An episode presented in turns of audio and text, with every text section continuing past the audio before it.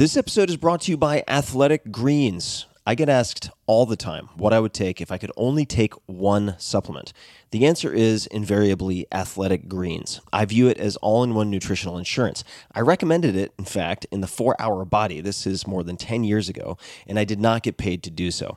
With approximately 75 vitamins, minerals, and whole food sourced ingredients, you'd be very hard pressed to find a more nutrient dense and comprehensive formula on the market. It has multivitamins, multi mineral greens complex, probiotics and prebiotics for gut health, an immunity formula, digestive enzymes, adaptogens, and much more. I usually take it once or twice a day just to make sure I've covered my bases if I missed anything I'm not aware of.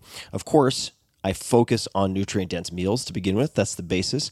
But Athletic Greens makes it easy to get a lot of nutrition when whole foods aren't readily available. From travel packets, I always have them in my bag when I'm zipping around. Right now, Athletic Greens is giving my audience a special offer on top of their all in one formula, which is a free vitamin D supplement and five free travel packs with your first subscription purchase. Many of us are deficient in vitamin D. I found that true for myself, which is usually produced in our bodies from sun exposure. So, adding a vitamin D supplement to your daily routine is a great option for additional immune support. Support your immunity, gut health, and energy by visiting athleticgreens.com slash TFS. You'll receive up to a year's supply of vitamin D and five free travel packs with your subscription. Again, that's athleticgreens.com slash TFS, as in Tim Ferriss Show.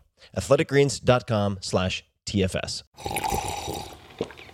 That's not just the sound of that first sip of Morning Joe. It's the sound of someone shopping for a car on Carvana from the comfort of home. That's a good blend. It's time to take it easy, like answering some easy questions to get pre qualified for a car in minutes. Talk about starting the morning right. Just like customizing your terms so your car fits your budget. Mm-mm-mm. Visit Carvana.com or download the app to experience car shopping the way it should be convenient, comfortable. Ah. Welcome to another edition of the Tim Ferriss Show. This is Tim Ferriss speaking. I am at JFK and I am partially whispering so I don't get punched in the face by everyone sitting around me. I'm en route to Italy. I am super stoked. I haven't been there in ages. Ho dimenticato tutto of my Italian, but that's okay. I will improvise. This is a short audio essay, what I've been calling the in between episodes, and I'm borrowing that term. In this case, it is from a presentation that I gave which many of you have not heard from Google I/O. That was the event, and I'm calling it the power of negative visualization. So we always hear about positive visualization, positive thinking. I think it happens to be overrated, and certainly from a pragmatic standpoint, there are times when you have to practice pessimism, very strategic, tactical pessimism to get what you want and avoid what you don't want. As always, you can find all of these episodes on iTunes or at 4hourworkweek.com forward slash podcast. And if you enjoy these episodes, both the short ones and the longer one to two hour episodes, please support it by going to 4hourworkweek.com forward slash podcast. Actually, I misspoke, but I have to catch my flight, so I'll do it again. 4hourworkweek.com slash books. All right, 4hourworkweek.com forward slash books. And that is where you will find the Tim Ferriss Book Club, books that have impacted my life greatly, which I link to then on Amazon, on Audible. Typically one per month. There are four or five up right now. Check them out. And without further ado, I hope you enjoy this very, very short episode. Thanks for listening. All right, so this is a photograph of Las Leñas in Argentina, where I went skiing with two close friends one of whom recently died of pancreatic cancer. He was in his early 30s. Uh, the same day, I received an email notifying me that the 10 year old daughter of a close friend had been diagnosed with inoperable cancer. And uh, this was very recent, and this catalyzed, produced a profound sense of urgency in me to do bigger and better things in my life and to test new directions before some undefined point in the future. So I want to talk about the most effective pair of productivity techniques that I've come across since 2004 uh, that have helped me up to this point test the uncommon despite the fear of ridicule, uh, criticism, failure, and so forth. And both techniques, I cheated a bit with the format, some things will repeat, uh, are borrowed from Stoicism, which was a school of philosophy from the Hellenistic period uh, used by a lot of the uh, Greco Roman educated elite, including emperors and military and statesmen. The first is called negative visualization, and it's all related to the basic assumption that defining your fears instead of your goals is a key to doing anything uncommon, anything big. Uh, negative visualization is what I would call preparation in practical pessimism. And that is defining in excruciating detail the worst case scenarios. So, as an anecdote, in 2004, I was working 14 hours a day uh, in my own company, trapped in a beast of my own design, and knew that I had to take a two to four week retreat to either uh, streamline the business and extricate myself or shut it down because there were issues with exit options.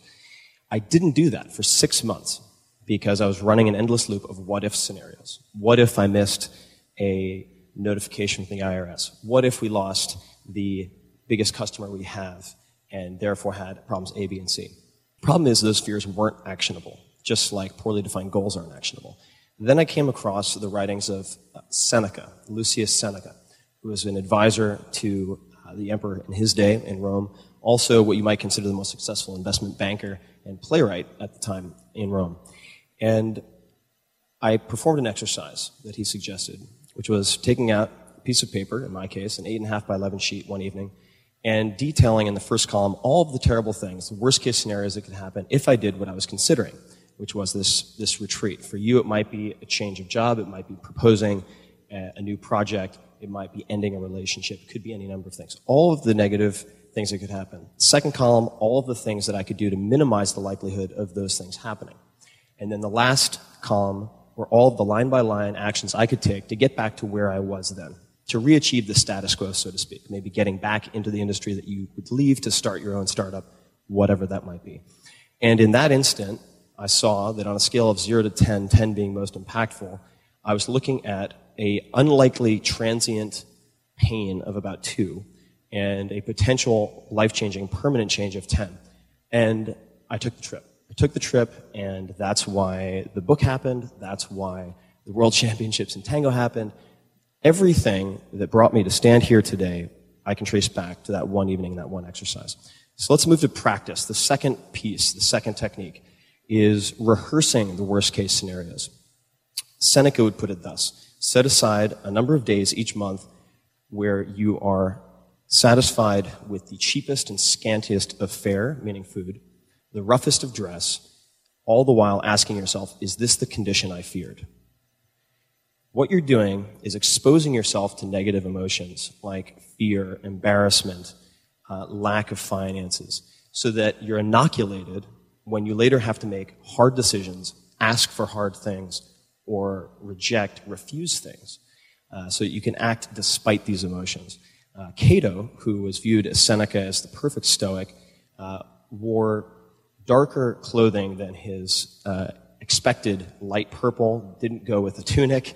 He was very out of style in his day. And he did so that he would learn to be ashamed of only the things that were truly shameful and to ignore the millions of things that men would otherwise have low opinions of. Uh, so it's very important that you practice your worst case scenario. And what you'll find is that many of the fears you have are based on undervaluing the things that are easily obtainable.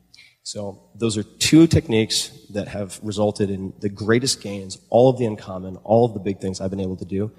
And I would encourage you, before trying to define your goals, to focus on defining your fears. Thank you very much.